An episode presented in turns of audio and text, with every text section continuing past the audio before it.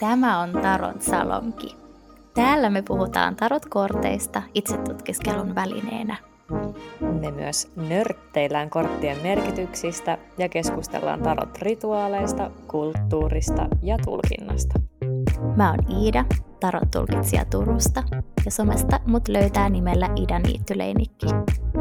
Ja mä oon Ella, tarot-opas Helsingistä. Somesta mut löytää nimellä Tarot Wisdomia. Tervetuloa mukaan!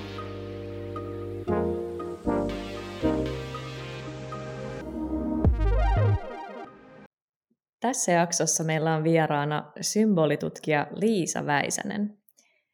Ennen kuin pääset kuuntelemaan keskustelua, halutaan vielä tehdä selväksi muutama pieni juttu, jotka keskustelussa tuli ilmi hieman kiertoteitse. Liisa erottaa näkemyksessään taidehistoriallisen ja taideterapeuttisen tavan tulkita symboleja.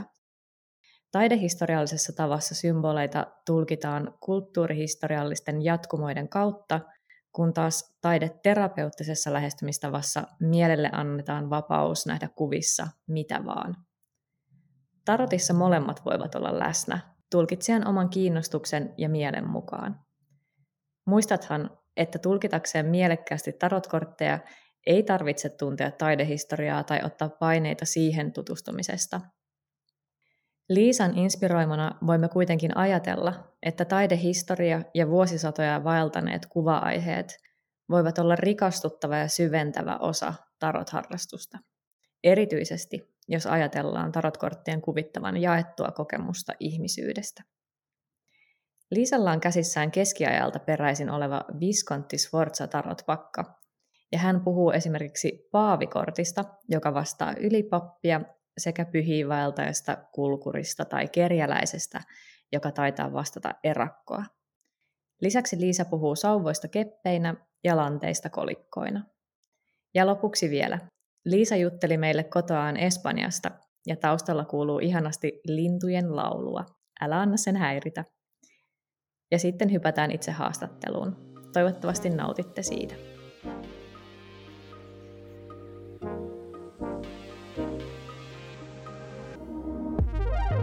Tervetuloa Tarot Salonkiin. Meillä on oikein erityinen ja jännittävä, kiinnostava haastattelujakso tänään luvassa. Eli meillä on kunnia saada Liisa Väisänen meidän Tarot Salongin vieraaksi. Ja ainakin itse myönnän, että mulla on suorastaan vähän sellainen starstruck olo, koska on erittäin suuri Merkkien salat tota, TV-sarja fani.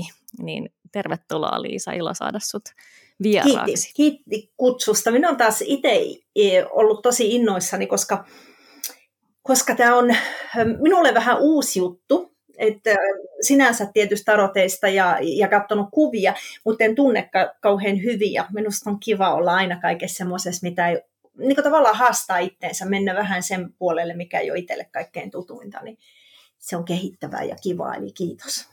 Tervetuloa munkin puolesta. Me kirjoitettiin Liisa susta tällainen pieni esittely meidän kuulijoille tähän alkuun, ja sä voit sitten lopuksi vielä täydentää itse, että jos tästä puuttuu jotain olennaista, mitä ei laitettu mukaan. Mutta siis Tarot Salongin kuulijat, Liisa Väisänen hän on taiteen tutkija ja tietokirjailija, jonka erityisalaa ovat symbolit.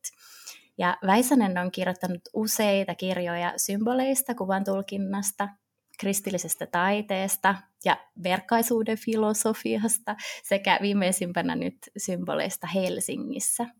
Ja lisäksi Väisänen nähdään dokumenttisarjassa Merkkien salat, jossa hän yhdessä Ella Kannisen kanssa tutkii erilaisia symboleita numeroista vaatteisiin ja paholaisista partaan. Ja tämä Merkkien salathan on nähtävissä Yle Areenassa. Iso suositus sen katsomiseen, niin kuin Ellakin tuossa äsken mainitsi.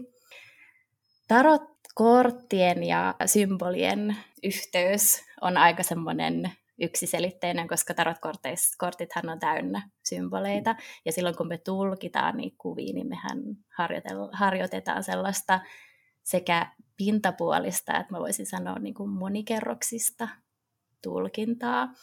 Ja me haluttiin kutsua Liisa Väisänen Tarot Salonkin just kertomaan meille symboleista ja kuvan tulkinnasta kokeneen taiteen tutkijan näkökulmasta. Ihanaa, että oot täällä. Kiva olla. Se, mikä tuossa tietenkin puuttu, koska te ette voinut tietää, mutta mikä tällä hetkellä minun omassa elämässä on semmoinen iso juttu, on se, että minä äh, lähdin opiskelemaan, tein semmoisen pienen äh, tota, lopputyön viime toukokuussa tulevaisuustutkimuksesta. Minusta se on ollut tosi huimaa, kun minä olen aina tuijottanut menneeseen ja, ja nyt sitten ajatellut, että jos katselisi tulevaisuuteenkin, ja siinä mielessä tietysti yhdistää sitä, että tarot-kortit usein yhdistetään siihen, että niissä on jotain tosi vanhaa ja sitten niillä etsitään niitä signaaleja siitä, mitkä on tulevassa. Joo, hieno yhteys myös. Just tämä ajallinen ulottuvuus on todellakin yhdistävä tekijä myös, myös tarot-tulkinnassa. Tulevaisuuden tutkimus, super kiinnostava laaja aihe. Mutta Liisa, mikä sai sut alun perin kiinnostumaan symboleista tai miksi ne, miksi ne kiinnostaa?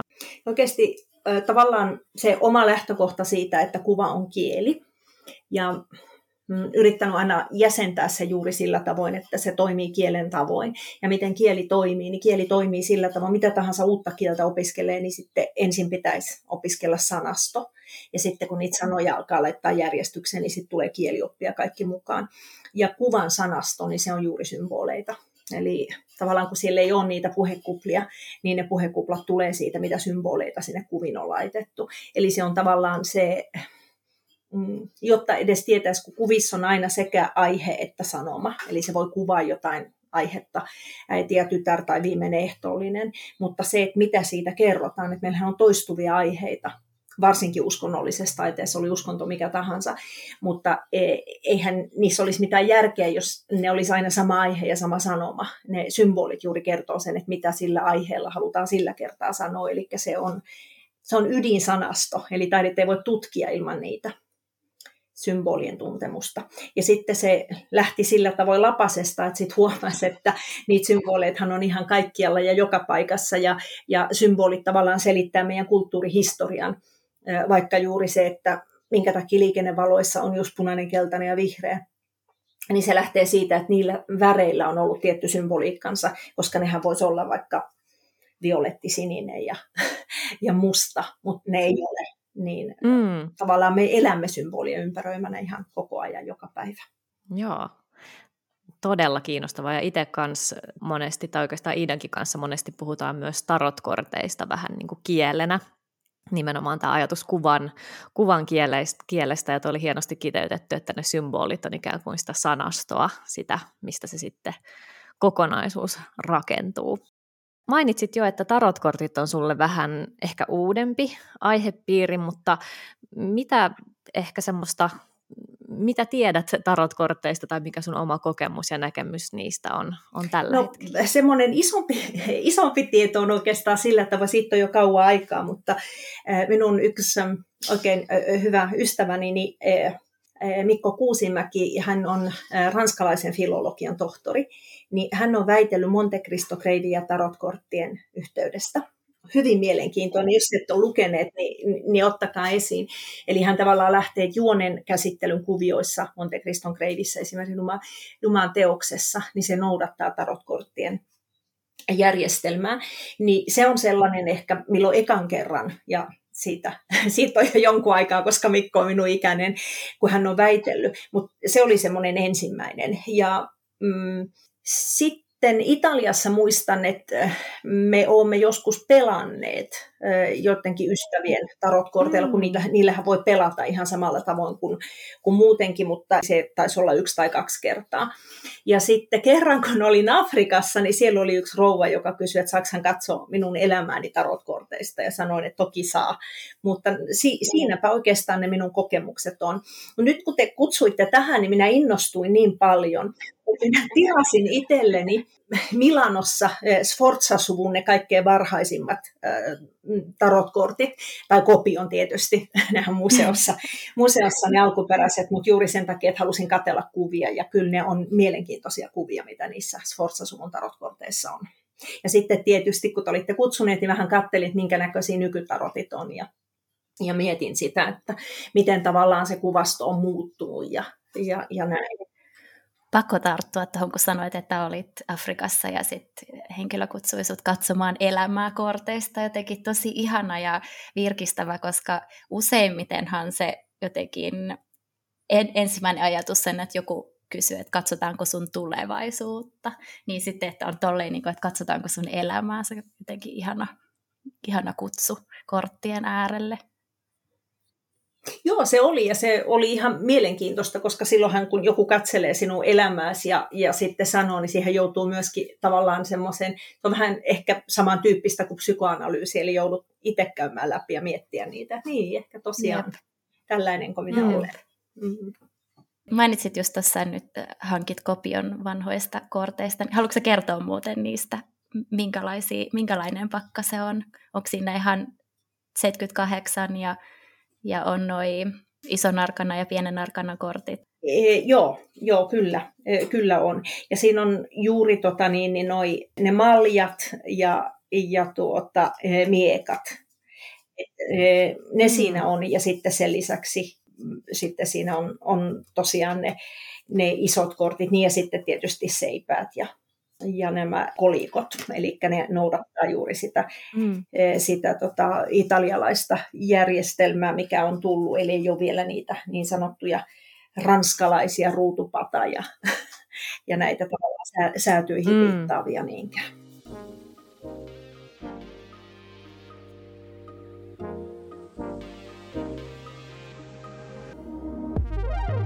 Me puhutaan tässä Tarotsalongissa yleensä, toki ei olla ihan kauhean kauas historiaa vielä Ellan kanssa katsottu, ehkä tulevaisuudessa tehdään sekin, mutta enimmäkseen just me ollaan perustettu meidän keskusteluja ehkä noille 1800-luvun, 1900-luvun vaihteen siinä vaiheessa kuvitetuille luodulle RVS ja TOT-pakalle. Ja näistä on tota, näistä, näistä on jotenkin keskusteltu paljon, että kun nämä on luotu, niin niissä on vähän sulatettu yhteen kaikenlaisia eri, eri perinteitä.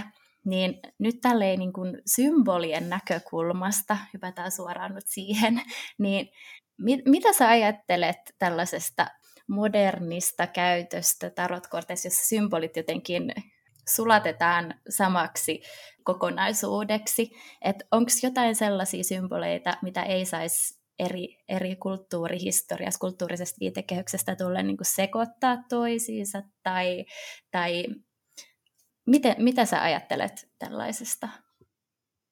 No sillä tavoin, että jos lähti siitä, mitä esimerkiksi näissä on, nämä on tosi hienot kortit, siis nämä on suuret ja nämä on tosi kuvallisesti mielenkiintoiset. Eli nämä on tosiaan kopio 1400-luvun korteista. Ja sitten kun ensin lähdin tulkitsemaan näitä, lähden menneisyydestä, jotta pääsen tulevaisuuteen tai tähän päivään, niin tota, itse huomasin, että tavallaan siinä symboliikassa, mitä näissä on, niin siellä sekoittuu kyllä monta symbolitraditiota, eli tavallaan vastaan siihen, kun sanot, että olisiko jotain, mitä ei voi tehdä, niin kyllä näissäkin on, että huomaan, että näissä on tavallaan kristillistä symboliikkaa. Näissä on antiikin Platonin esimerkiksi hyveistä otettu. Sitten 1400-luvulla ruusuristiläisen aatteen, sitä ehkä sillä nimellä vielä kutsuta, mutta sen syntyhän siellä on jo, on jo olessa. Sitten näissä näkyy humoraalioppi, siihen aikaan oli voimassa se, että maailma koostuu neljästä perusaineesta, maa, ilma, tuli ja vesi, se näkyy näissä tosi hyvin. Ja, ja sitten oikeastaan sen ajan oikeuskäytäntökin näkyy näissä tosi hyvin. Eli näähän on jo sekoitus hirveän monesta asiasta. Mutta tavallaan semmoiseen, mihin suhtaudun aina ihan kaikessa epäile. Ja kerron esimerkin siitä, kun tehtiin merkkien salat. Meillä tuota, tavallaan meillä oli graafikko, joka teki tiettyjä asioita esimerkiksi semmoiseen alkemia-jaksoon. Ja sitten minä annoin ohjeet, että mitä hänen pitäisi piirtää siihen. No sitten graafikko tuli, että olisi paljon kivampi, jos se laittaisi näin paljon tavaraa, että voiko ton ja ton jättää pois. Niin se oli ehdoton ei, et voi jättää pois, koska ne on sanomallisia. Eli se olisi tavallaan, että rikkoo lauseen niin, että sieltä ottaa verbin pois, niin sitten siinä lauseessa ei ole enää mitään järkeä. Ja sen takia ajattelisin, että mm, sama eh, kun tekee modernia versioita näistä, niin siellä on jotain tosi tärkeitä eh, symboliasioita. Esimerkiksi minä näen, että täällä on voimaa kuvattu antiikista sillä tavoin, että se on Herakleen kaltainen. Ja eh, Herakles sankarilta antiikista, niin siihen on otettu nuija ja leijona. Niin sitten jos siitä jättää ne symbolit pois, ja jos se nuija vaikka korvaisi miekalla, niin sitten se tarkoittaa jo eri asiaa.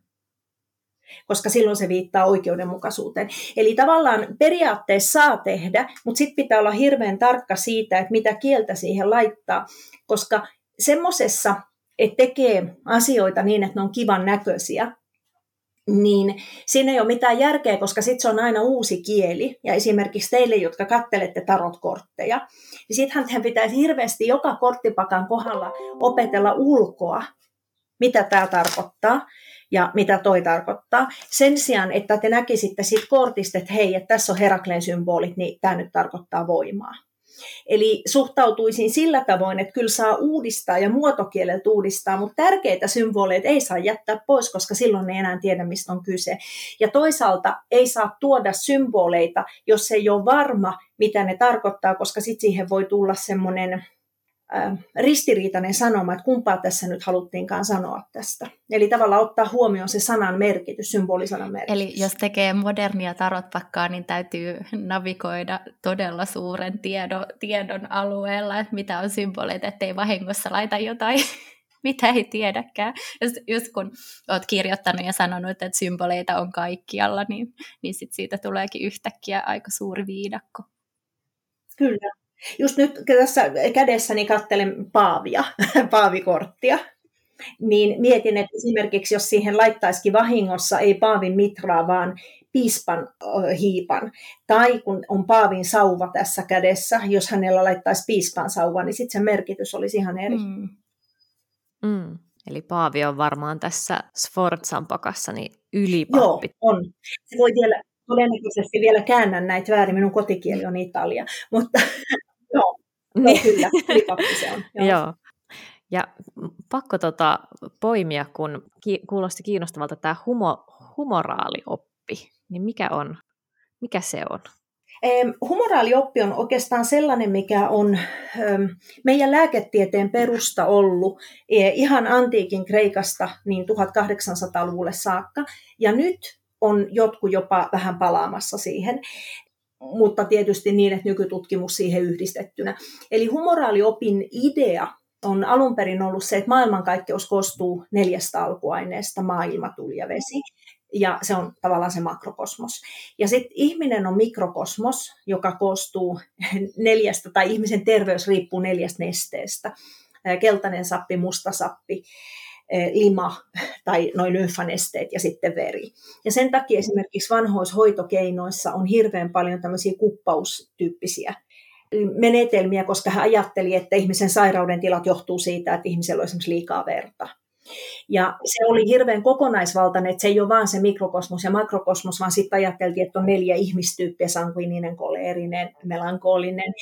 Eh, ja, ja tuota, sitten jopa ruokavalio vuosisatojen ajan, niin se pohjasi siihen, että esimerkiksi keskiajan keittiössä on hirveän paljon semmoisia hapan imellä ruokia, koska kaikki ruuatkin määriteltiin kahdella akselilla, että ne on niin sanotusti märkiä tai kuivia ja sitten ne on lämpimiä ja kylmiä, ja se ei viitannut varsinaisesti siihen lämpötilaan, mikä siinä on. Ja sitten sen piti aina olla tasapainossa. Ja eh, ehkä no ruokavalion kannalta voisi sanoa, että se ei ole enää nykyisin se, mitä ajatellaan, ja sitten tuli nykyaikainen lääketiede 1800-luvulla, joka joksku aikaa oikeastaan tuommoisen ajattelun syrjäytti. Mutta koska siihen humoraalioppiin kuulu semmoinen iso ajatus siitä, että ihminen voi hyvin silloin tavallaan kun ne kaikki oli suhteessa toisiinsa, esimerkiksi ihmisen veri ja sitten vaikka se maa on yhteydessä toisiinsa ja, ja sitten vesi ja ne lymfanesteet, niin että jos ihminen elää maailmankaikkeuden ja luonnon kanssa synkroniassa, niin sitten myöskin ihminen voi hyvin. Eli tavallaan, että jos molemmat voi hyvin, niin kaikki voi hyvin. Ja toi on ehkä sellainen, joka esimerkiksi homeopaattisessa ajattelussa – ja, ja miksei voi sanoa nykyaikaisessa luonnonsuojelussakin, niin ollaan tavallaan palattu siihen, että mehän emme voi voida hyvin, jos ei meidän ympäristö voi, voi, voi hyvin kanssa. Niin tuota, semmoinen ajattelu. Ja noissa korteissa, koska se on ollut 1400-luvulla mitä minä tuossa kattelin, niin siellä näkyy ihan se sama, että nehän puhuu tavallaan, ne tuo ikään kuin ihmisen hahmon näköisiksi niitä makrokosmoksen asioita, jotka on vaikka oikeudenmukaisuus tai ylipappi tai, tai eh, en tiedä, onko se sanoksi suomeksi pyhivaltaja tai se kulkuri, joka on kerjäläinen, mikä Joo. Niin tavallaan sehän tuo meidän maailmaan sen, ja sitten se kuitenkin puhuu jostain hirveän paljon isommasta. Eli siinä mielessä nuo kortithan pohjaa juuri siihen, että meillä on konkreettinen ja meillä on abstrakti. Joo, joo. Tosi, tosi kiinnostavaa. En ollut aikaisemmin kuullut humoraaliopin tota nimeä, mutta nyt kun avasit sitä, niin noihan on tuttuja ja, ja, ja siinäkin toi just nelijako, niin kuin mm. tarotpakassa tämä neljän maan, neljän elementin ja niiden, niidenkin kieliulottuvuus, mikä näkyy, näkyy tarotkorteissa, mutta Mulla tuli vielä mieleen just, mitä sanoit siitä, että esimerkiksi graafikon kanssa työskennellessä, kun vaikka ajatellen niin kuin visuaalisesti voisi laittaa, mm-hmm. tai vaikka poistaa jotain symboleita tähän alkemiajaksoon liittyen, minkä mainitsit, ja kun mitä tahansa ei voi poistaa, kun se merkitys muuttuu, niin, niin kuulostaa mun arkityössä mä teen tota viestinnän hommia ja teen paljon graafikoiden kanssa töitä ja ihan samaa huomaa siinäkin niin kuin tosi arkisella tasolla, että vaikka asiakkaalle tietyt visuaaliset elementit on aivan olennaisia ja sitten taas graafikko katsoo sitä niin kuin puhtaasti niin kuin silleen, että mikä näyttäisi kivalta tai jotenkin sy- symmetriseltä tai tasapainoiselta ja, ja sitten tulee just näitä tavallaan yhteen törmäyksiä siinä, että ei, ei sieltä voi ottaa pois, että se koko idea ja koko merkitys ja viesti muuttuu, mutta kaikilla, esimerkiksi tässä tapauksessa sillä graafikolla ikään kuin ei ole sitä lukutaitoa ja sitä, hän ei osaa sitä kieltä samalla lailla, että ymmärtäisi, mitä, tota, mitä se vaikka jonkun tietyn merkin pois jättäminen tarkoittaa niin, niin varmasti tämä, tämä lukutaito on itse asiassa aika iso kysymys, ja niin kuin Iidakin sanoi, että yhtäkkiä saattaa olla aivan valtavien niin kuin, kerrosten äärellä, tarotkorttienkin äärellä, ja tietenkään ei voi olettaa, että kaikilla olisi ihan niin kuin kaikesta tietoa, mutta ehkä sellainen, mitä itse ainakin ajattelen, että vähintään niin kuin uteliaisuus, ettei ihan mitä tahansa ota ilman, että selvittää niitä taustoja. Kuulostaako tämä hyvältä lähestymistavalta? Kuulostaa ilman muuta, joo, kyllä.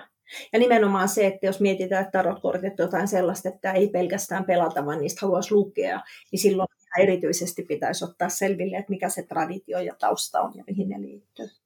Niin, just näin, just näin. Mä pidin Liisa erityisesti sun, mä en muista missä kirjassa se, oliko se siinä kristillisen, kristillisten symbolien kirjassa sä käytit tällaista käsitettä kuin esteettinen kontemplaatio, niin se jotenkin, se jotenkin mun mielestä solahtaa ihan Kyllä, todella hyvä. hyvin tähän tarot, tarotkorttien tulkintaan. Siis että jotenkin antaa, antaa ajan ja sen yhteisen hetken sen kuvan kanssa jotenkin viedä. Kyllä.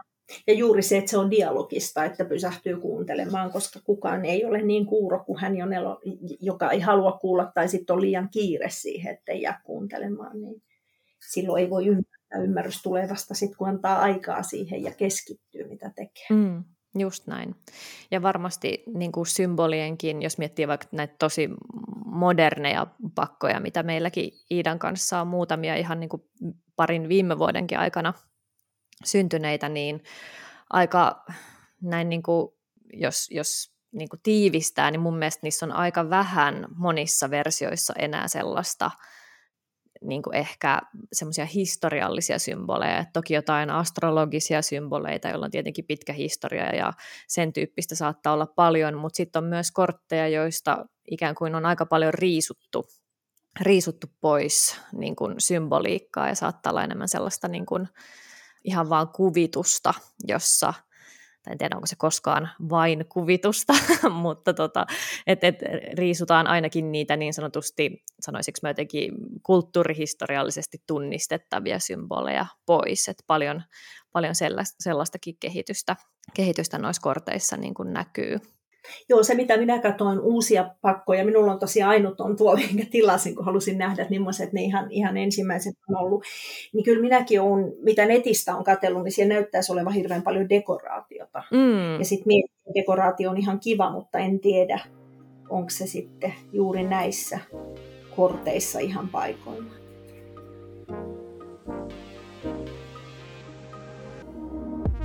Ehkä tähän läheisesti liittyvä kysymys, kun tarotkortteja on tietenkin tarkoitus tulkita, lukea, reflektoida, kontemploida, ja, ja monesti tarotkorttien yhteydessä puhutaan siitä, että, että sen voi tulkita ihan miten itse haluaa ja ihan miten itse siinä näkee tietyssä hetkessä ja ihan mitä ikinä tietty kortti herättää itselle, niin kuin mitä tulee mieleen tavallaan tietyllä ajan hetkellä, niin mitä oot mieltä tällaisesta symbolien tulkinnasta niin kuin toisaalta vähän tälleen niin kuin intuitiivisesti omista lähtökohdista versus sitten ehkä taide, taidehistorioitsijan tai taiteen tutkijan näkökulmasta? No siinä on vähän sama kuin on se, että taidesanahan on myös hirveän kompleksinen sana, kun sitä käytetään niin monessa mielessä. Ja, ja tuota, esimerkiksi semmoisessa, kun puhutaan taideterapiasta, niin sehän ei ole sama asia kuin taiteen tekeminen ja taiteen tulkitseminen, että se lähtee ihan eri lähtökohdista. Eli tavallaan taideterapia pohjaa juuri siihen, että jos ihmisellä on joku vaikka solmu elämässä ja sitten hän menee taideterapiaan, niin silloin voisi ajatella, että ollaan aika vapaita näkemään mitä tahansa missä tahansa. Mutta sitten jos lähdetään taiteen, taiteen tulkintaan, niin ei. Minun ehkä mm. parhaita oppeja, mitä on saanut Helsingin yliopistossa, niin oli kirjallisuustieteen tunnilla. Ja e, siellä kirjallisuustieteen puolella tietysti niin meidän piti tulkita teoksia, eli lukea rivien välistä kirjoissakin, mikä on. Ja se oli ihan ensimmäisiä kursseja varmaan, mitä kirjallisuustieteessä kävin. Ja sitten meidän opettajamme sitten sanoi, että no niin, että kun ensi kerralla on tentti, niin hän jo sanoo heti, että jos te väitätte, että Aleksis Kiven seitsemän veljestä on teidän isoäidin telepaattinen viesti teille, niin te ette pääse läpi. Eli tavallaan kyllä siinä pitää joku peruste olla. Ja taiteen kanssa niin törmää hirveän usein juuri siihen, että no, mm, en, enkö minä nyt saa nähdä taideteoksessa mitä haluan. No, saat nähdä, mutta ei se ole kuitenkaan se, jota siihen on laitettu. Eli eh, tavallaan se lähtee siitä, että kun meillä on kieli, jota me puhumme, niin kaikilla sanoilla on joku merkitys. Ja totta kai ne merkitykset vaihtelee. Wittgensteinilainen kielipeli, eli totta kai jos minä sanon äiti, niin sitten minulle tulee mieleen jonkunnäköinen tuoksu ja jonkunnäköiset hiukset, kun sanon äiti ja teille tulee erilainen. Mutta meillä on kuitenkin yhteinen sopimus siitä, mitä yleensä äiti tarkoittaa ja silloin me voimme kommunikoida. Että tavallaan, että jos me menemme ihan täydelliseen anarkiaan siinä, että enkö minä nyt saa lukea ihan miten minä haluan, niin me ei pysty tänään kommunikoimaan keskenämme. Eli toki niin voisi tehdä, että minähän voisin järjestelmällisesti aloittaa huomisesta alkaen niin, että minä kutsun jokaista lehmää autoksi. Mutta sitten tulisi hirveitä väärinkäsityksiä ihmisille, kun minä aina sanoisin, että joo, auto, auto ja pellolla oli auto ja alkaisi ihmettelemään, mitä tämä tarkoittaa. Eli tavallaan kommunikaation kannalta, että kai elämässä kukin saa tehdä omat ratkaisunsa ja tehdä mitä vaan, mutta en tiedä, miten hedelmällistä se voi olla, jos mitä tahansa tulkitsee aina just niin kuin sillä hetkellä haluaa. Mm. Joo, ihan valtavan kiinnostava näkökulma ja hyvä tavallaan erottelu siinä, että taideterapia ja sitten ehkä semmoinen taiteen tutkimus tai kaikki siihen liittyvä sellainen niin kuin just rivien välissä lukeminen ja semmoinen pere, perehtyneempi niin kuin ymmärrys siitä viestistä ja sanomasta ja tosi kiinnostava tämä ajatus myös anarkiasta, koska tuolla Jenkeissä niin me Iidan kanssa seurataan tällaista yhtä tarot-vaikuttajaa, joka ihan kutsuu itseään tarot-anarkistiksi. Ja hänen niin kuin, tavoitteena on, mä luulen, että osittain tämmöinen siis kuin Nick Kepley, eli toi In Search of Tarot, niin hänen tarkoituksena on vähän silleen tökkiä ja ravistella tarotkorttienkin järjestelmää. Ja mä ajattelen, että että se on niinku kiinnostavaa, mitä hän tekee, ja samalla mä huomaan itsessäni sen, että mutta ei, kun meillä on se järjestelmä, ja ei sitä saa niinku ihan miten vaan ravistella, mutta sitten jotenkin silti saa siitä hänen, niin kun se ravistelu herättää pohtimaan, että mikä siinä järjestelmässä itse asiassa on se ydin ja mulle tärkeää, ja ehkä niin säilyttämisen arvoista myös, ettei, ettei tavallaan täysin itselleni ainakaan sovi myöskään semmoinen totaali anarkia siinä mielessä. Joo, e, tuossa on muutenkin, että siis totta kai meidän yhteiskunta tarvii muutosta, muutenhan elettäisiin edelleen kaupungeissa, jossa ei ole edes viemäreitä. Mutta, niin. mutta tavallaan se, että silloin jos se rikkoo kommunikoimin rajat, ja sitten tuossa menee kanssa tavallaan se yksilö ja yhteisö välinen raja, joka meillä tavallaan individualismi, niin sehän syntyy humanismin ja renesanssin myötä, että sitä ennen ihminen oli vain jonkun killan jäsen tai perheensä edustaja, ollut yksilöä. Silloin meillä syntyy yksilö. Ja nythän ollaan ehkä maailmassa tultu siihen ääripäähän, että meillä on vain yksilö. Mutta silloin kun meillä on vain yksilö, niin sitten meillä ei ole enää yhteisöä. Ja nyt on ehkä huomattu, ainakin taiteen puolella se, että kyllä niitä yhteisöjäkin tarvitaan ja yhteisötaidetta. Että tavallaan se, että sinjerattiin ja sitten joku ihminen, hän on Nero ja hänen teoksistaan maksetaan. Mutta miten hänestä olisi tullut Nero, jos se olisi ollut tuhatta huonoa taiteilijaa häntä ennen, jotka olisi tehnyt ne kaikki virheet siellä. Että tavallaan yhteisöllisyyden arvo, niin minusta ainakin kuvataiteen puolella näen, että nyt se on syntynyt uudelleen tavallaan on huomattu, että ei me voida elää vain yksilömaailmassa, vaan me tarvitsemme toisiamme. Ja samaten kirjallisuudessahan on tullut niitä, että voidaan kirjoittaa kirjoja yhdessä. Ja se yhteisöllisyys on just se, joka vaatii meiltä sen kielen. Ja e, uskonnollisissa yhteisöissä to, toihan näkyy kanssa sellaisena, että meillä on uskonnollisia yhteisöjä, jotka on nimenomaan yhteisöjä toimii sen perusteella. Sitten meillä on ollut näitä tiettyjä uskonnollisia johtajia, jotka luo semmoisen oman hirveän vahvan henkilökuntin, joka voi sitten jopa eh, johtaa siihen, että tehdään joukko itsemurha jossain. Ja siinä on vaaransa, jos mennään hirveän vahvasti, eh, unohdetaan kokonaan yhteisöllisyys. Mm. Ja semmoinen vahvojen johtajien kultti tai toi on, toi on kyllä tosi kiinnostava tuo yksilö vs-yhteisö. Ja muistaakseni, oliko sä Ella kanssa puhunut just siitä, että, että, niin kuin, että silloin kun me itse tutkitaan intuitiivisesti vain minä ja kortit, niin silloinhan siinä silloinhan siinä ei ole just väliä. Se voi olla niin taideterapeuttista kuin vaan haluaa, mutta sitten että jos haluaa puhua toisten tarot-tyyppien kanssa, niin sittenhän siihen tarvii just niin kuin Liisa sanoi, sen yhteisen kielen. Että muuten siinä ei ole niin kuin mitään järkeä.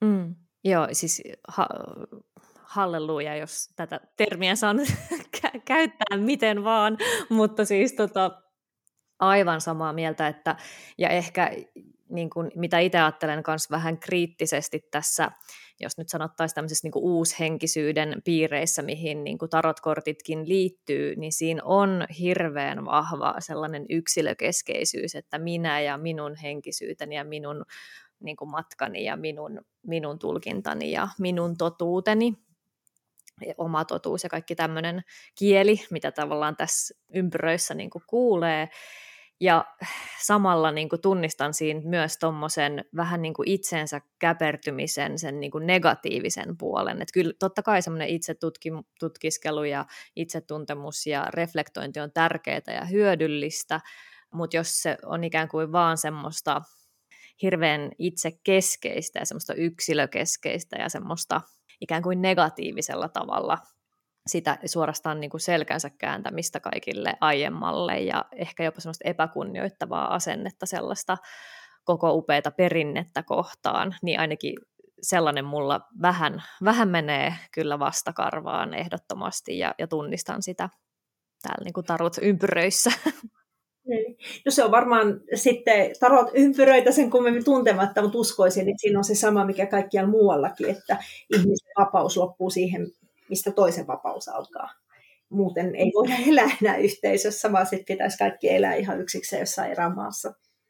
Joo, just näin. Ja, ja mitä sanoit kans, tota, mä en niin, kun, niin paljon tiedä ta- taiteesta tai niistä niin kun, ikään kuin yhteisöistä, mutta, mutta ajattelen myös, että tarot maailmassa niin nimenomaan se yhteisö ja korttien merkityksistä keskustelu ja, ja sellainen niin kuin ajatusten vaihto ja muiden ajatuksista lukeminen, niin sehän on niin kuin, siis kultaa ja se on niin kuin just se ehkä yksi isoimpia iloja, mitä tähän tarot kieleenkin kuuluu, niin siinä on varmaan niin kuin paljon voitettavaa nimenomaan siinä, siinä yhteisöllisyydessä.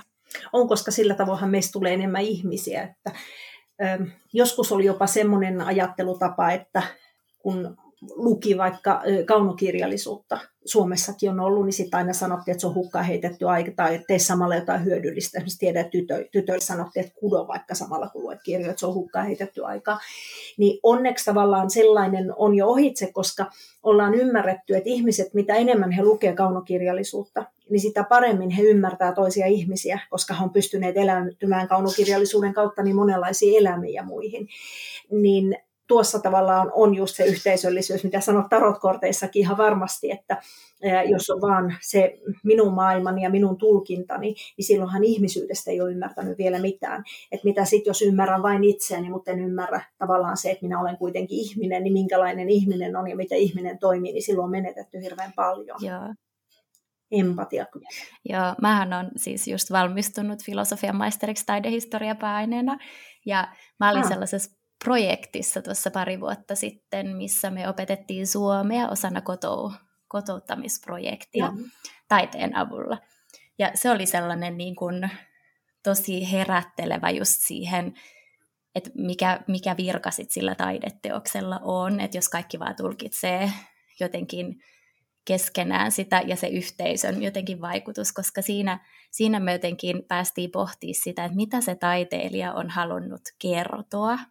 Ja sitten me yritettiin niinku pureutua just silleen niinku sen, niin kuin sanoit myös kirjallisuutta lukiessa, niinku empatian kautta siihen. Ja jotenkin sillä, sitä kautta oppia niin kuin tästä kulttuurista ja kielestä ja siitä, että missä me, mitä me niin kuin miten me opitaan käyttää sitä ja jotenkin sukkuloimaan siinä uudessa kulttuurissa. Minä vedän nyt tota, joulukuussa ensimmäisen kerran elämässäni maahanmuuttajille sellaisen kurssin, missä opetan suomalaisuutta Suomen kultakauden taiteen kautta. Aa, no niin. Tavallaan se, että Oi. pääsee syvälle siihen kulttuuriin ja niihin arvoihin, jotka on, jotka voi tuntua tosi oudolta ja erilaisilta. Ja taide on, se on tosi oiva väline siihen, kun sitten tavallaan ymmärtää ehkä syitäkin, kun ymmärtää, miten suomalaisuus on syntynyt silloin 1800-1900-lukujen vaihteessa. Joo, mun on pakko kertoa mm. esimerkki tältä, tästä projektista. No. Meillä oli, meillä oli tota, yksi teos, oli Elina Broteruksen semmoinen valokuva, valokuva, missä hän oli niin poseerasi koiransa kanssa. Ja, ja sitten ryhmässä oli, oli naisia, naisia kulttuureista, jossa äityys on tosi semmoinen niin kuin tavallinen niin kuin jatkumo siihen jotenkin elämään, Joo. että se on niin kuin harvemmin sitä ei niin kuin tapahdu. Niin se oli, se oli jotenkin todella kiinnostava ja herättelevä keskustelu heille, kun sit me yritettiin jotenkin selittää mun työparin kanssa, että kun Suomessa ei välttämättä niin kuin äitiys tai vanhemmuus ole niin, kuin niin jotenkin semmoinen tavallinen tietyn ikä, ikävaiheen juttu, vaan sitten, että meillä on esimerkiksi ilmiönä, että, että ihmiset ottaa koiria niin kuin lapseksi. Niin. Ja, sitten se oli, se oli niin. jotenkin tosi, tosi kiinnostava. Ja he olivat kanssa ihan hämmentyneitä ja me oltiin hämmentyneitä ja kaikki oli hämmentyneitä, mutta sitten me löydettiin sellainen yhteinen jotenkin kieli siinä. Niin. Mutta joo, tuo on juuri se, että kun se kuva puhuu enemmän kuin tuhat sanaa, se näkyy juuri tämmöisissä, että kuvan kautta niin voi olla helpompi lähestyä sitä erilaista ajattelutapaa kuin, kuin pelkästään sillä tavoin sitä mm. sanottaa. Se ei tule niin todeksi. Kuvalla on hirveän eh, semmoinen voimakas ote kuitenkin näihin. Jep. Mm. Niin ja just se empatia, Kyllä. minkä myös Joo. mainitsit, että sen tavallaan ehkä harjo, harjoittelu, harjoittaminen sen niin kuin kuvan, kuvan tarinoiden kautta myös. Tästä päästäänkin sopivalla sillalla sitten meidän seuraavaan kysymykseen. Eli nyt kun meillä on se kuva meidän edessä, niin mistä sen tulkinta nyt sitten lähtee tälle niin kuin symbolitutkijan näkökulmasta? No tota, Mm. Ihan ensimmäiseksi niin minä lähtisin aina siitä, että se helpottaa sitä, kun tavallaan on se yhteys ja tietää, mitä kieltä puhuu. Niin jos minulla on kuva edessä, niin minä ensimmäiseksi aina määritän se, että mihin genreen se kuuluu. Onko se uskonnollinen kuva, onko se historiallinen kuva, onko se mytologinen kuva, onko se muotokuva. E, sekään ei ole itsestään selkeä. Jokuhan voi sanoa, että onhan muotokuva. Meillähän voi olla allegorinen kuva jostain ihmisestä, joka ei esitä ketään ihmistä, vaan jotain olemusta. Mutta tavallaan se ensimmäinen ensimmäinen kysymys ehkä minulla olisi se, että mihin kulttuuripiiriin tämä kuuluu suunnilleen. Ja, ja tuota, koska se kuva ei puhu pelkästään sitä, että sekin, että mitä taiteilija halusi sanoa, niin kyllähän me alitajuntaisesti lähetetään koko ajan viestejä, eli siellä on se iso konteksti, että onko tämä suomalainen yhteiskunta, ranskalainen yhteiskunta, intialainen yhteiskunta, onko tämä yhteiskunta 1200-luvulla vai onko tämä yhteiskunta 2000-luvulla. Niin tavallaan jo se, että kun me määritämme, että milloin suunnilleen, mitä kieltä puhun. Puhunko 1200-luvun hindukulttuurin kieltä vai puhunko 2000-luvun suomea. Mm. Niin se on jo sellainen niin lähtökohta. Eh, koska silloin voi lähteä kysyä niitä tiettyjä asioita siitä teoksesta, että haa, tämä puhuu tätä. Koska se ei puhu vaan sen taiteilijan pensselin kieltä, vaan se kertoo tosiaan kaikesta siitä, mitä siinä ympärillä on, se kuuluu johonkin kontekstiin. Ja samaten näkisin, että tarot korteissakin, niin jo se, että määrittää niin, että nämä kuuluu tarot kulttuuriin, niin se silloin hirveän iso asia, että ei ole mikä tahansa kiinalainen pelikortti kiinalaisesta mm. kulttuurista, vaan tämä on meidän eurooppalainen niin tuota, kuva kuin kuva toimii sillä tavoin. Ja sitten e, sen jälkeen niin minä itse lähden lukemaan ensin, kun on tavallaan kaksi vaihetta, on aiheen tunnistaminen, jos se on, jos se on kyseessä abstraktiteos, mutta sekin, että ollaan jo määritelty, että mihin, että kuuluuko tämä abstraktin taiteen piiriin vai mihin, ja sitten vasta sen jälkeen siihen sanomaan eli tulkinnalliseen lukemiseen. Ja se on tavallaan kuvaileva lukeminen ja tulkinnallinen lukeminen. Et esimerkiksi, jos minä otan tästä vaikka nyt yhden, minä olen niin innoissaan näistä minun tarotkorteista, kun, kun kerrankin on, niin mietin, mikä olisi semmoinen kiva, minkä otan tästä eteen. Niin oikeudenmukaisuus, se on aina kauhean kiva. niin, tota, e, oikeudenmukaisuudesta niin sitten se kuvaileva lukeminen olisi ihan niin, että ahaa, taivas on sininen, sen alla on vihreä nurmea, sen alapuolella istuu valtaistuimella nainen, hänellä on kädessään miekka, toisessa kädessä hänellä on oikeuden vaakakupit, yläpuolella on valkoinen hevonen, jonka päällä istuu harniskassa oleva mies vaaleissa hiuksissaan. Ja e, sitten kun minä olen tavallaan lukenut ihan tarkkaa sieltä kaikki, mitä siinä on, e, naisella on kruunu päässä, naisella on sininen puku, jos on kultaisia kuvioita, niin sitten kun minulla on kokonaisuus siitä, mitä on, niin sitten voisin lähteä tulkitsemaan.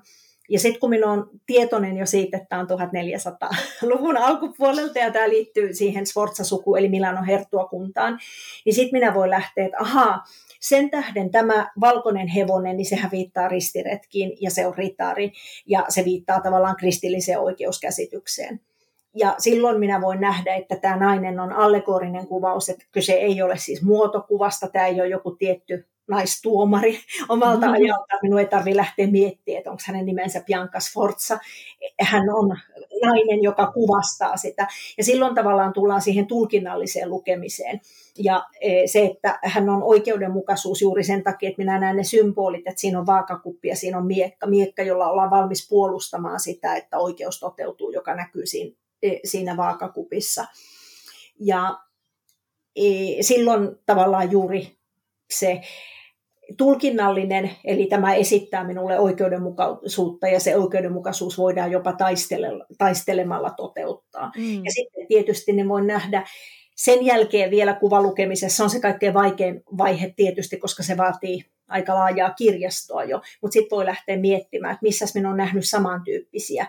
Ja e, no joo, minä olen nähnyt esimerkiksi Suomen siinä e, Senaatin torilla, niin siellä on oikeudenmukaisuus, ja sitten näen, että hänet on kuvattu samalla tavoin, ja sitten mä muistan, että Ranskassa oikeustalojen edessä on usein tämä sama hahmo, ja tavallaan sitten lähtee laajentaa sitä ikään kuin sen teoksen ulkopuolelle.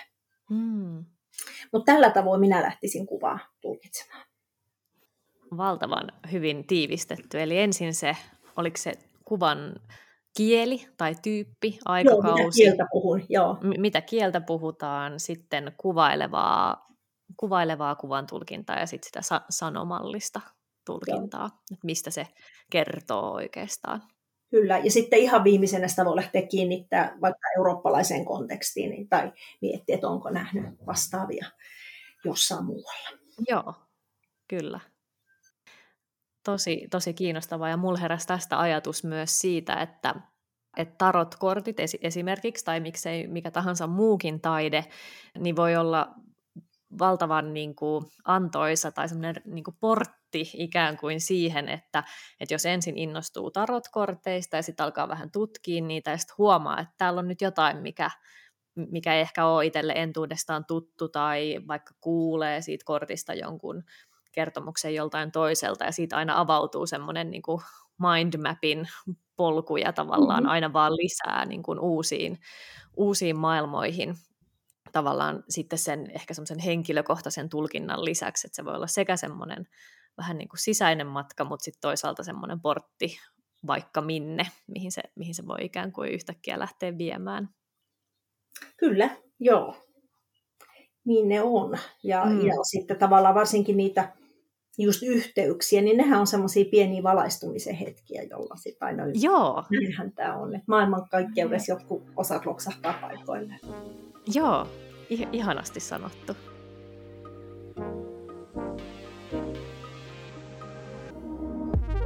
Siis mä, mä haluaisin nyt kysyä jotain. Mä yritän kauheasti niin kuin muotoilla sitä, että miten mä kysyisin. Siis on joku, joku tuossa niin sanoman ja aiheen välillä, että sun niin kuin, tuntemuksella nyt tähän mennessä, niin voisiko olla niin, että jokaisella tarotkortilla on yksi ydinsanoma ja sitten se jotenkin, sit se siitä lähtee, vai onko, voiko korteilla olla monta eri sanomaa just niin kuin lukijasta, niiden lukijasta riippuen.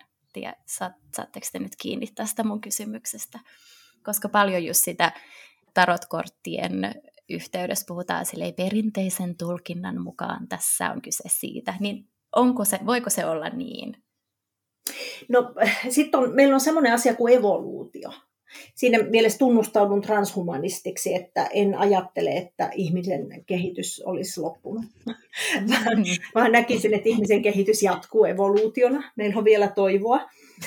Ja, ja, itse asiassa on e, lajimääritelmänäkin, en edes huomannut, milloin minusta tuli homo sapiens sapiens, mutta silloin kun minä olen syntynyt, niin meistä puhuttiin vielä lajina homo sapiensina. Mutta nythän biologit on sitä mieltä ollut jo 20 vuotta, että itse asiassa me olemme jo homo sapiens sapiens. Niin siinä mielessä, eh, vaikka olisi kuinka perinteinen tulkinta, mutta jos se maailma ei ole enää samanlainen, mm, niin mm. näkisin, että kyllä siihen tavallaan oikeudenmukaisuus, ihan jo pelkästään konkreettisesti, oikeudenmukaisuus 1400-luvulla ei ole missään mm. tapauksessa ollut sitä, mitä se on meidän mielestä. Mm. mm. Et se, kun mietin just tätä oikeutta, toi hirveän painava harniska päällä ratsastaa hevosella, niin sitä varmaan ei pidettäisi esimerkiksi eläinten oikeuksien mukaisena. Että kyllähän niin maailma kehittyy ihan koko ajan.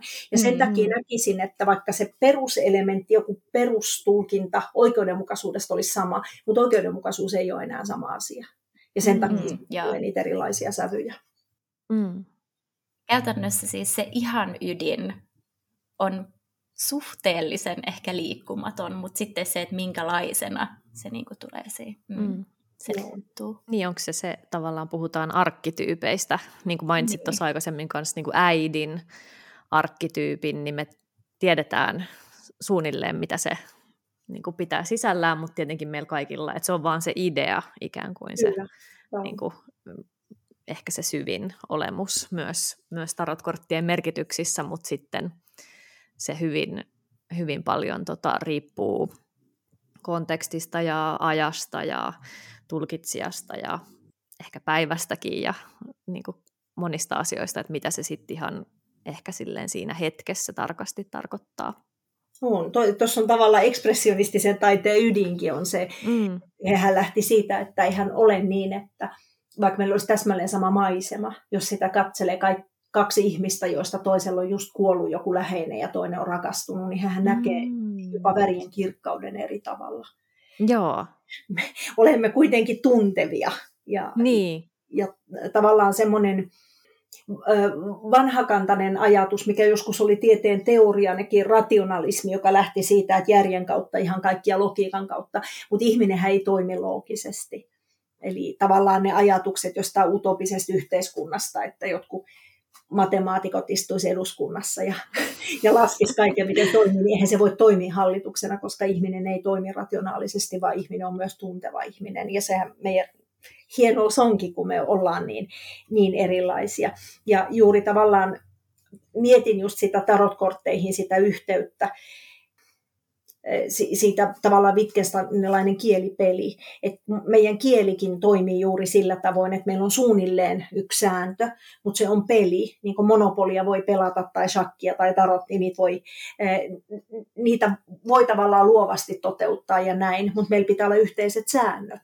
Mm. Sama, mihin viittasin aikaisemmin, koska muutoin kommunikaatio ei ole enää, enää mm. tota, mahdollista, jos kaikki säännöt yhtäkkiä. Kaikki tietää sen, kun on pelannut Monopoli ja siellä on joku, joku huono häviä, joka alkaa keksimään uusia sääntöjä. Se ei ole enää kenellekään. Joo, just näin. No, oli tota, kans ihana, mitä sanoit aikaisemmin siitä pi- pienistä valaistumisen hetkistä, kun löytää vaikka niitä yhteyksiä, niin ton tunnistan tosi vahvasti niin kuin tarot, tarot tulkinnassa ja just löytää vaikka eri, sanotaan vaikka erilaisten pakkaversioiden väliltä yhteykset, Aa, että erakko näytetään täällä näin ja tuolla noin, ja sitten löytää niistä yhtymäkohtia tai, tai miksei erojakin. Ja tavallaan tulee niitä pieniä valaistumisen hetkiä, niin se oli musta ihana lausahdus.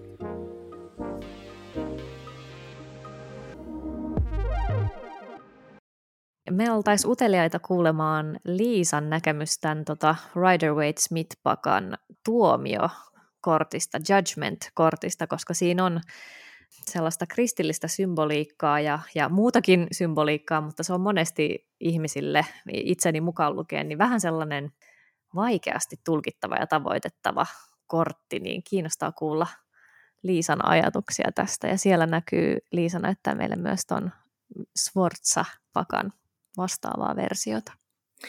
Tuossa on tosiaan tuossa tuomiokortissa, niin siinä on selkeästi kristillinen.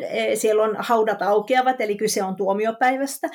Sitten siellä käytetään tuomiopäivän tuomiopäivän pasuunoita myöskin, mm. mikä on vanha elementti, eli tosi paljon noudattaa niitä, haudat aukeavat, kaikki tulee.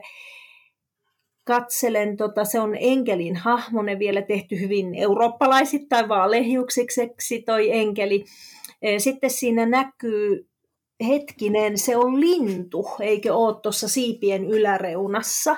Nä, näkisin, Ahaa. minusta katsottu vasemmalla puolella, niin linnun nokan tuossa punaisessa osassa. Joo. Ja sitten siinä on ikään kuin petolinnun kynnet tuossa toisella puolella, mihin toi päättyy. Eli silloin näkisi, että toi pää on se, mikä on, että hyvä ja paha, eli siinä mielessä hyvin kristillinen helvetti ja taivas. Eli toi pää on semmoinen ylösnousu, kun linnut nousee alas, mutta sitten noi petolinnun kynnet tuossa toisella puolella, niin näkisin, että ne viittaa sitten siihen tuomioon. Eli se olisi se helvetti ja taivasosuus. Sitten tuossa on Pyhä Yrjö risti, joka tota, hirveä häpeä meidän ihmiskunnan historiassa silloin, kun ristiretkiä käytiin, niin niitä on, niitä on sitten käytetty tavallaan semmoisen niin sanotun oikeuden, oikeutetun sodan tunnuksena. Se on mielenkiintoista erona tähän, mitä katon edelliseen, niin tuossa on vuoret on takana. Siellä on yksi puu, mutta siellä on vuoret, koska kun katson tästä vanhaa, niin täällä on semmoinen tosi vihreä metsä, mikä minusta viittaisi paratiisiin. Mm. Mm. Mutta tuossa niin tulee ehkä semmoinen haasteellisempi, että jotta pääsee johonkin, miksi sen haluaa tulkita paratiisiksi tai toiseksi tasoksi, niin tuohon tulee kyllä semmoinen työ. Että Joo. se vuorien ylitse kiipeäminen näyttäisi tuossa olevan. Ja se olisi ehkä semmoista ruusuristiläissymboliikkaa tuossa. Niin, eli mitä ihmettä tämä voisi sitten modernissa tarottulkinnassa oikein meinata? Sitä, että täytyy tehdä vielä vikatyö vai mikä tämän sanoma voisi olla? Mietin ehkä, että voisiko nuo vuoret viitata sitä, siinä mielessä samaan kuin ruusuristilaiset käyttää tikapuita. Eli tavallaan juuri se valaistuminen. Ja sitten lähdin miettimään ruusuristiläisyyden kautta, jos miettii noita opetustauluja, mitä esimerkiksi nuo vapaamuurarit on käyttäneet, niin se mestarimuurarin opetustaulussa, niin e, siinähän on aina kuolema hirveän vahvasti läsnä, koska siinä on idea juuri se, että hän on jo nähnyt, mutta hänen pitää palata takaisin opettamaan muita. Niin mietin, että e, toi voisi olla sellainen, joka siinä on, että sitten kun itse on ylittänyt vuoren, niin pitää kuitenkin tulla takaisin tuomaan se valo, valo myöskin muille, eikä vaan jättää muita pimentoja nauttia omasta valaistumisestaan. Mm. mm. Niin se voisi toi jo torvikin sopia siihen ajatukseen, että sä sitten niin torvella tööttäät sitä muille. Mutta tavallaan juuri se, että käy vuorilla, mutta tulee kuitenkin niin, takaisin. Joo. Mm. Ja tuossa kun mietin noita siipiäkin vielä, siinä on ikään kuin, siinä on pilvet alla, noiden siipien alla, sitten on mustia sulkia ja sitten on toi punainen, eli tavallaan kuolema, mutta sitten punainen pyhän hengen ja, ja yleensä hengen symbolina, eli kuoleman kautta henkistyminen. Et silloin mm. ehkä näkisin, että tuossa on tavallaan se ruumishenki kahtia jako kanssa. Mm. Täytyy sanoa, että mä en ollut ikinä niin kuin, tajunnut, että nuo siivet vois nähdä just linnun, linnun nokkana ja miskä on kynsinä tai joo, tuollaisena. niin petolinnun. Niin, petolinnun, joo. Mm. Ihan tosi kiinnostava. se, se on musta ihmeellistä tarotkorteissa, että niitä saattaa katsoa sata kertaa ja sieltä löytyy aina joku uusi. Niin se on taideteoksistakin jo. Joo. Niin. Mark Chagallhan on tämmöinen tavallaan piilottamisen mestari. Että mm. Aikoinaan niin melkein neljän vuoden ajan kävi joko viikko yhdessä Mark Chagallin museossa, joka ei ole vielä mikään hirveän isokaan Nitsassa. Joka ikinen kerta, että herran tähdet, oliko tässä muka viime viikolla ja jo toissa vuonna niin toi sama, niin aina vaan löysi sieltä jotain lisää. Mm. Näinpä se onkin ihana, ihana asia oikeastaan kaikessa taiteessa ja, ja sym, symboleissa, että aina löytyy, löytyy uutta, uutta tutkittavaa.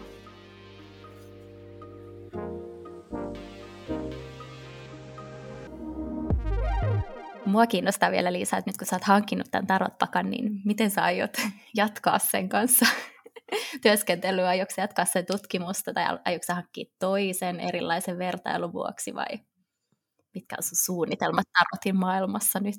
No itse asiassa ensimmäinen, se minulla on, minulla on sopimus seuraavasta kirjasta SKSn kanssa, joka ilmestyy ensi vuonna.